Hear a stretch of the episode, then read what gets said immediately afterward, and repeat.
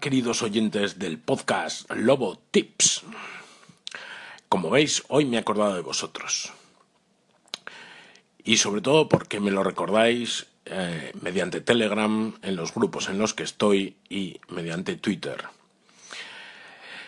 Como veis, a partir de ahora voy a intentar eh, publicar el podcast los sábados, domingos, haciendo una recopilación por capítulos de lo que ha sido la semana en Anchor. Algunos de vosotros no sabéis lo que es Anchor y os lo voy a explicar. Anchor es una aplicación que permite grabar y escuchar audio. De una forma muy sencilla, Anchor es como Twitter de audio. Eh, comparando, podríamos decir que los podcasts son blog y que Anchor es Twitter. En esta aplicación, la interacción, las llamadas de los oyentes eh, es algo fundamental, como podéis escuchar en mi podcast. Espero que lo disfrutéis y nos oímos. Hola gente people, aquí Lobo en Lobo News. Eh, hoy voy a entrar a, comentar un tema en varios segmentos que surgió en una conversación eh, en la cena con amigos y que la trajo a colación el episodio de Black Mirror Arcángel y es sobre el tema de los padres ultracontroladores. Eh, y esto me ha dado una idea para darle una continuidad a cosas dentro de mi estación. Ya veremos lo que dura, como siempre. Pero creo que es interesante eh, temas de debate que salen en series y que, digamos, pueden tener relación perfectamente con nuestro día a día no solamente en el tema de tecnología, sino en cualquier otro tema. Y bueno, por empezar con una cosa eh, que además ayer hablamos, pues aquí estamos. Eh, Black Mirror, Arcángel. Para situarnos, voy a comentar eh, un poco por encima este episodio de Black Mirror, Arcángel, que es el que dio origen a la conversación. Arcángel es el segundo episodio de la cuarta temporada de Black Mirror y fue dirigido por Jodie Foster, con lo cual le ha dado repercusión o mayor repercusión en los medios de comunicación. Y el título hace referencia al nombre de la empresa de tecnología que crea un chip que permite a los padres eh, básicamente tres funcionalidades. Y separo las tres funcionalidades porque me parece importante diferenciar cada una de ellas. Eh, la primera es la localización por GPS del, niño en todo momento. La segunda es que eh, te permite ver y oír lo que ve y oye el niño en todo momento. Es como si fuera una unidad de audio y vídeo remota.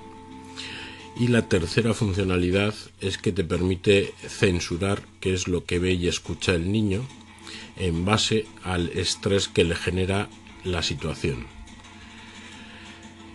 Bueno, la estructura familiar en la que hay en este episodio es eh, un abuelo, una madre soltera y la niña. La historia eh, la cuenta a en, digamos, cuatro eh, ambientes temporales. En el nacimiento de la niña, Sara, de la madre soltera Mary. Eh, después, cuando eh, la niña tiene aproximadamente unos poquitos años. más tarde, cuando Sara, la niña, tiene siete años. Posteriormente, cuando ya tiene 15 y un poquito después de que tenga esos 15 años, ¿vale? ¿Qué pasa en cada caso? Bueno, pues eh, el origen de que a la madre eh, se le ocurra ponerle este chip a su hija es que un día en el parque está con ella, están solas en un parque, eh, viene una amiga de la madre, la niña está jugando, la madre se pone a hablar, se ponen a hablar entre ellas y de repente la niña ha desaparecido. Después de llamar a la policía y de, bueno, eh, organizar una búsqueda y demás, la niña aparece junto a las vías de un tren porque se había ido detrás de un gatito que había al lado de la valla en el parque. Primera cosa interesante, eh, yo eh, jamás dejo de ver dónde están mis hijos ni un solo segundo cuando estamos en el parque. No quiere decir que esté encima de ellos, pero digamos, mis distracciones son mínimas por no decir ninguna. Em, es curioso, sin más. Bueno, esto provoca en esa madre un estrés bestial y ve el anuncio de esta empresa con este chip en un programa piloto. No le va a costar nada, eh, entonces, bueno, decide implantar el chip a su hija. Em, básicamente eh, le dan un tablet y en este tablet lo que puede hacer el padre es, como he dicho, es ver dónde está su hijo, ver qué ve y oye y bloquear eh, automáticamente cuando los niveles de estrés son altos lo que ve su hijo eh, con píxeles y eh, saturación de audio y en principio se conecta todo y la madre teóricamente se siente más segura primera funcionalidad censura o inhibición del el estrés en los niños. Bueno, eh, nos presentan el ejemplo de un perro que ladra detrás de una valla cuando la niña va al colegio y que le genera miedo y estrés. Y una vez puesto el filtro este eh, de estrés, llamémoslo así, eh, la niña simplemente ve una mancha de píxeles que da vueltas detrás de una valla y un zumbido de ruido de estática eh, cuando el perro ladra. Lo cual hace que bueno pues que, no se estrese ni tenga miedo de ese perro. Eh, y bueno en principio va tranquilamente al colegio después de tener este filtro.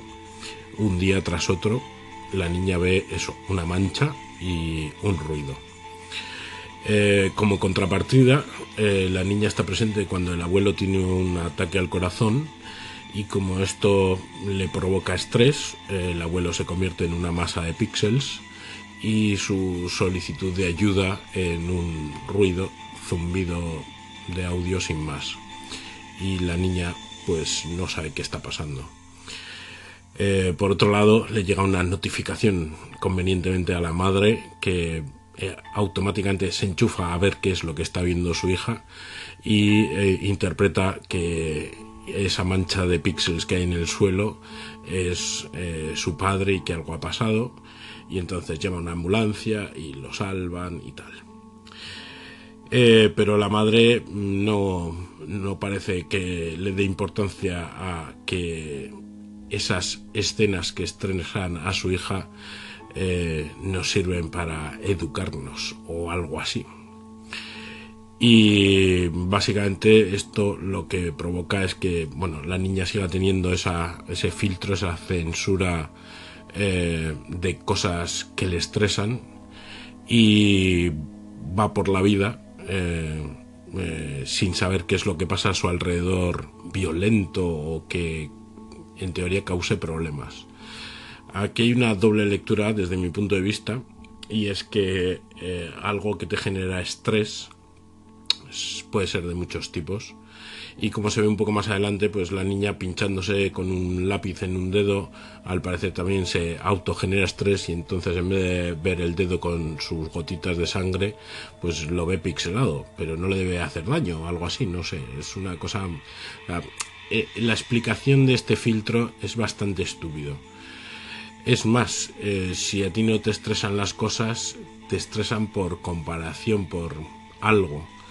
Eh, hay un chico en el colegio que ve vídeos eh, violentos, brutales de hecho, como decapitaciones y cosas de esas, eh, que la niña se pone a verlo junto a él y, no lo ve directamente, es que ve píxeles.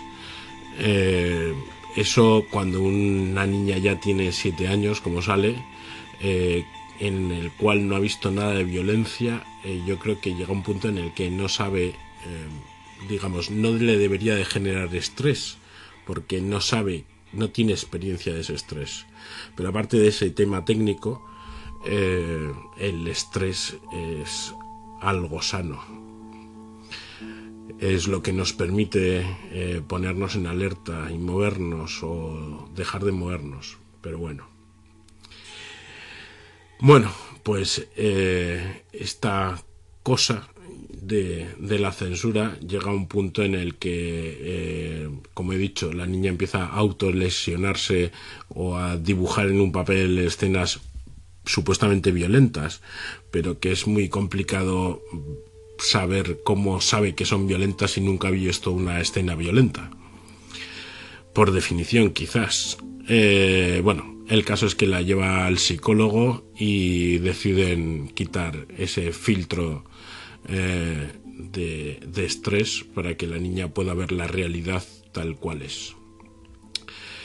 Eh, esto es uno de los eh, temas que éticamente se ha discutido mucho también por internet y es la sobreprotección de, ese, de, los niños de no ver violencia. Bueno, y esta es la primera funcionalidad. Mañana seguimos con la siguiente. Pero no sé, ¿qué pensáis vosotros de la sobreprotección emocional eh, en los hijos? Realmente eh, eso de que decían siempre de que los juegos violentos provocan niños violentos, el cine violento provoca niños violentos, eh, ocultar la realidad casi nunca es una buena idea, ¿no? Venga, hasta luego. Hola Lobo, pues mira, respecto a lo que cuentas del tema de la sobreprotección, pues eh, yo en esto intento aplicar un poco pues lo que para mí siempre ha sido pues un dogma, eh, hay que huir de los extremos y generalmente en el punto medio o en la zona central es donde suele estar eh, lo más razonable. En este sentido, pues yo muchas veces he, pensado sobre este tema, sobre la, superprotección que veo que reciben los, los chavales, los niños hoy en día. y no me parece bien, no me parece bien ni la superprotección ni la infraprotección. Yo creo que hay que actuar con sentido común eh, intentando que los niños pues crezcan, se socialicen, entiendan que la vida puede ser maravillosa, pero que también hay cosas que son complicadas. Venga, un saludo. Hola Lobo, soy Sansa de Ya Te Digo. Ah, me parece muy interesante lo del capítulo este de Mirror que comentas. Es una serie que tengo, es de las pendientes que tengo de ver, no he visto ninguna temporada, o sea que... Pero me ha parecido interesante. Un par de cosas. De lo que comentas del parque, de que no quitas nunca ojo y demás, probablemente habrás tenido suerte también, porque eh, con que quites el ojo un momento mirando la pantalla del móvil o, girándote a cualquier cosa, la niña puedes perderla de vista. Eh, lo que hay que hacer es estar pendiente, estar mirando todo el rato es prácticamente imposible eh, y, con un poquito que te dejes puede, puedes perderla. De hecho, alguna vez me ha pasado a mí que, he perdido de vista a mis hijos un segundo, que te, estresas un montón, ahora hablaremos de lo del estrés, y luego los, encuentras porque, claro, no, no, se han ido porque estabas pendiente y no han podido irse, ¿no? Pero, pero perderlos de vista un momento a veces sí que es, sí que es posible que te, que te suceda. Y respecto a lo de la sobreprotección, pues hombre, eh, efectivamente hay cosas que no tiene sentido proteger. Yo creo que lo que tiene sentido es no sobreexponer. Y no es lo mismo sobreexponer que, eh, que evitar completamente. Entonces, por ejemplo, hay cosas que para mí son innecesarias, es decir, yo no pongo a mis hijos a ver Juego de Tronos porque la historia les gustaría un montón probablemente, porque hay cosas muy chulas y tal, pero no los pongo a verlo porque la violencia es exagerada. Igual que no les pondría a ver Daredevil o, o cualquier cosa donde hay excesiva violencia, porque eso es una sobreexposición, no es necesario. Pero lo que es importante es saber las consecuencias de las cosas.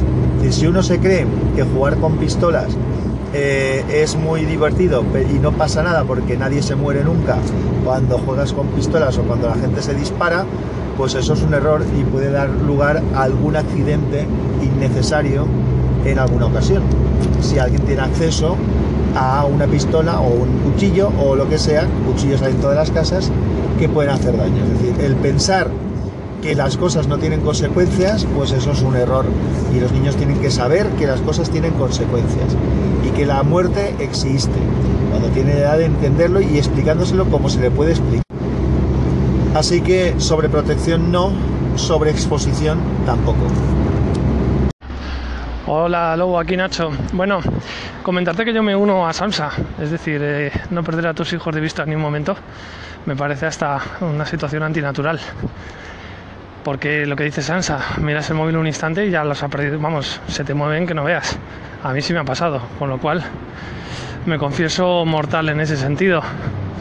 En lo que comentas del control, pues eh, totalmente de acuerdo. También ese tonillo de crítica a Black Mirror que otro día hablamos.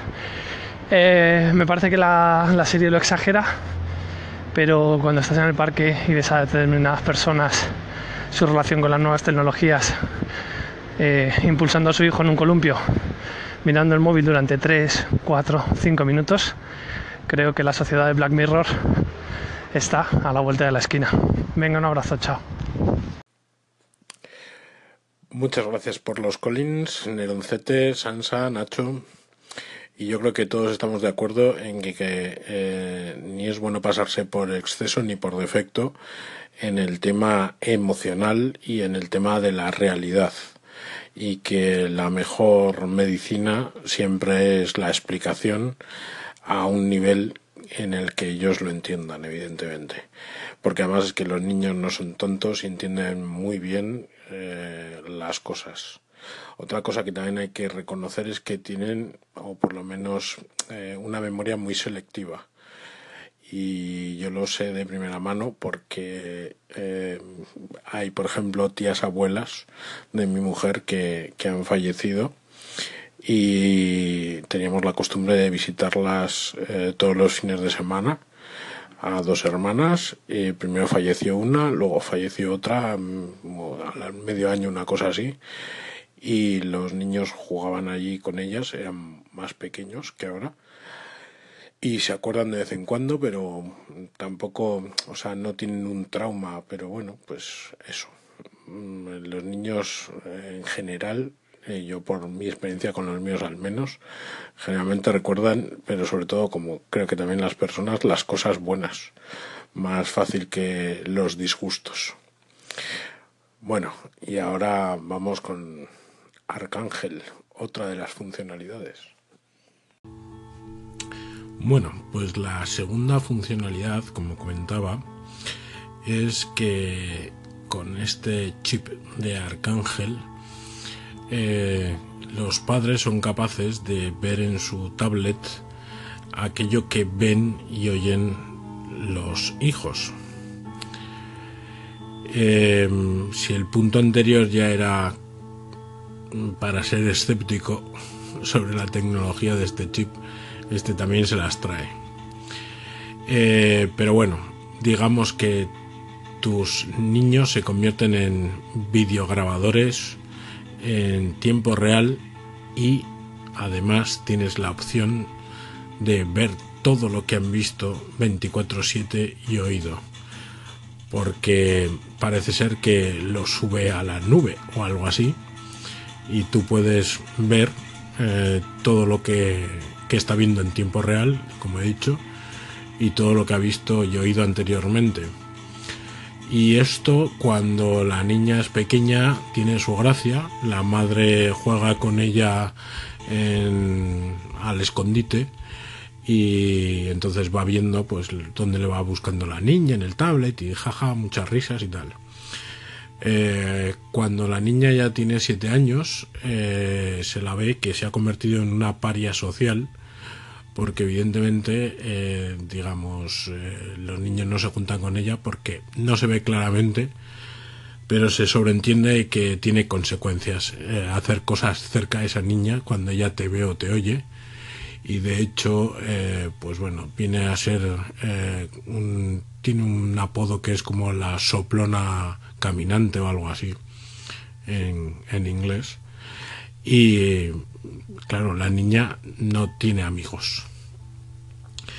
Eh, llega un punto en el que, digamos, decide zanjar el asunto y básicamente la madre guarda el tablet y entonces la niña ya, eh, digamos, está libre de que la estalquen, de que la mm, vigilen permanentemente su madre, pero mm, por unas circunstancias, en un momento dado, la madre va rápidamente al desván, conecta de nuevo la tablet y casualmente, para dar un toque de dramatismo y de impacto, eh, va a resultar que cuando enciende la visión y audición de su hija, ella está teniendo sexo por primera vez con su novio en la parte trasera de una furgoneta en la playa, en lugar de estar, en, como le había dicho, con sus amigas en no sé dónde.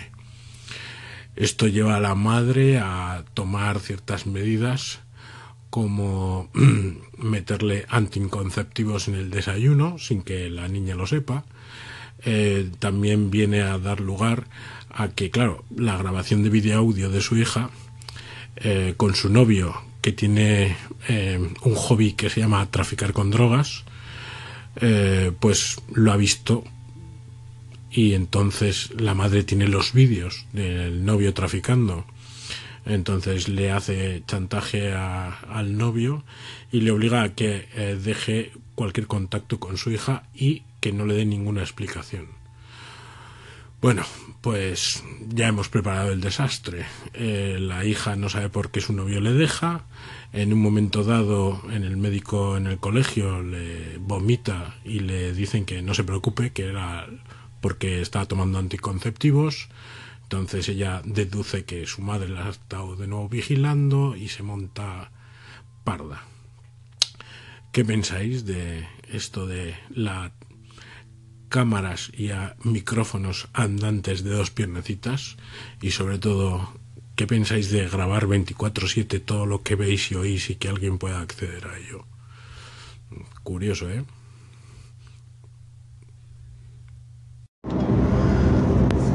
Hola Lobo, buenos días.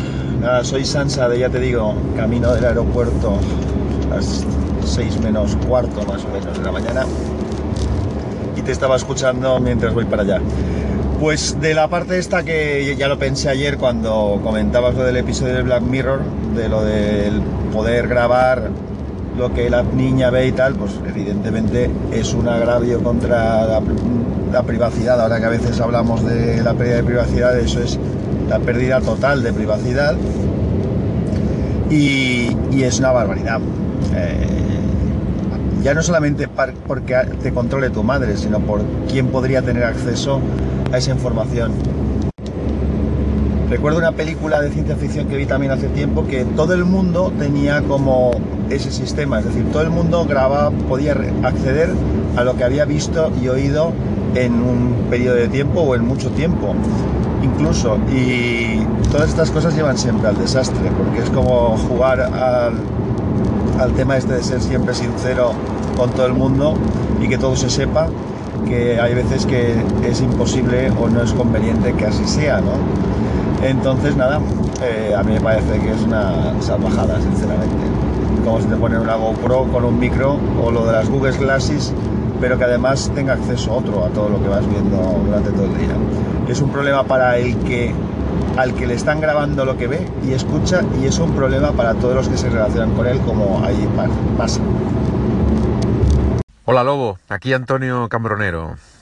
Pues si el que tengas un chip o algo que te pueda grabar permanentemente todo lo que haces, en el caso de este capítulo que comentas de Black Mirror, otro capítulo de Black Mirror de esta misma temporada en el que eh, la policía tiene acceso a los recuerdos. Eh, bueno, en principio no es la policía, es una compañía de seguros, pero, pero luego también eh, lo tiene la policía porque coge a un conejito que había en una habitación donde se produce un asesinato y ese conejito sirve para, para trincar al, asesino, bueno, en este caso asesina. En fin, he destripado la película, eh, el capítulo, como, como tú estás haciendo también con, spoilers en, en, estos episodios que estás haciendo de, Arcángel. En fin, la ciencia ficción es eso, ciencia ficción, pero no cabe duda que podría llegar a ser realidad, o triste realidad. Un abrazo, Lobo. Bueno, y para terminar eh, este análisis de el episodio Arcángel de Black Mirror, la última funcionalidad, que es la más realista, porque es real hoy en día, es que el chip podía eh, emitir en tiempo real donde era la posición GPS de la hija, Sara. Eh, de hecho, este problema es el que origina toda la historia de este episodio. Porque simplemente con saber dónde está su hija eh, hubiese sabido que estaba al otro lado del parque. Eh, como digo, eh, en un momento dado a lo largo ya de la historia, dejando aparte todo el resto de funcionalidades. Y como suele pasar en muchos de los guiones eh, donde esto se da, eh, pues la madre, la niña le dice a la madre que va a ir a un sitio con unas amigas, la madre por casualidades se da cuenta de que algo no va así la madre habla con los padres de sus amigas, los padres no están en su casa y básicamente enciende ese tablet y le dice que su hija está en la playa. Eh, como digo, esto es hoy en día una realidad. De hecho, es muy divertido ver cuál ha sido esta evolución. Porque mm, comercialmente, podríamos llamarlo, o como una funcionalidad en nuestros dispositivos móviles que todos llevamos con nosotros, está siempre ese GPS. El primero en implementar una funcionalidad para todos sus usuarios fue, adivinar, Apple. Y es que Apple eh, tenía una funcionalidad ya hace mucho tiempo, no sé exactamente en qué iOS, que era Find My Friends, que estaba acompañada con otra de Find My iPhone y que en un momento dado servía para geolocalizar tu propio teléfono por si lo habías perdido o extraviado y el Find My Friends te permitía compartir tu posición con quien tú decidieras eh, por un tiempo ilimitado, o sea, siempre, o por un tiempo determinado. Eh, esta característica, de hecho, eh, como digo, es antigua. Yo creo que probablemente sea desde las primeras versiones de iPhone, no de la primera creo, pero sí que el 3G, yo creo recordar que ya lo tenía. Y evidentemente lo tiene los teléfonos, los tablets y los ordenadores. Eh, y la implementaron automáticamente en una cosa que le llaman el servicio Family y que te permite como padre dar de alta cuentas de menores y el Family por defecto los administradores, que suelen ser los adultos, saben automáticamente dónde están los dispositivos de sus hijos.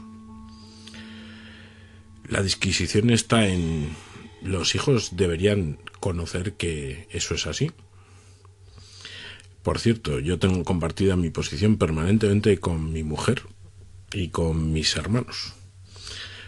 No no sé, no tengo que ocultar dónde estoy.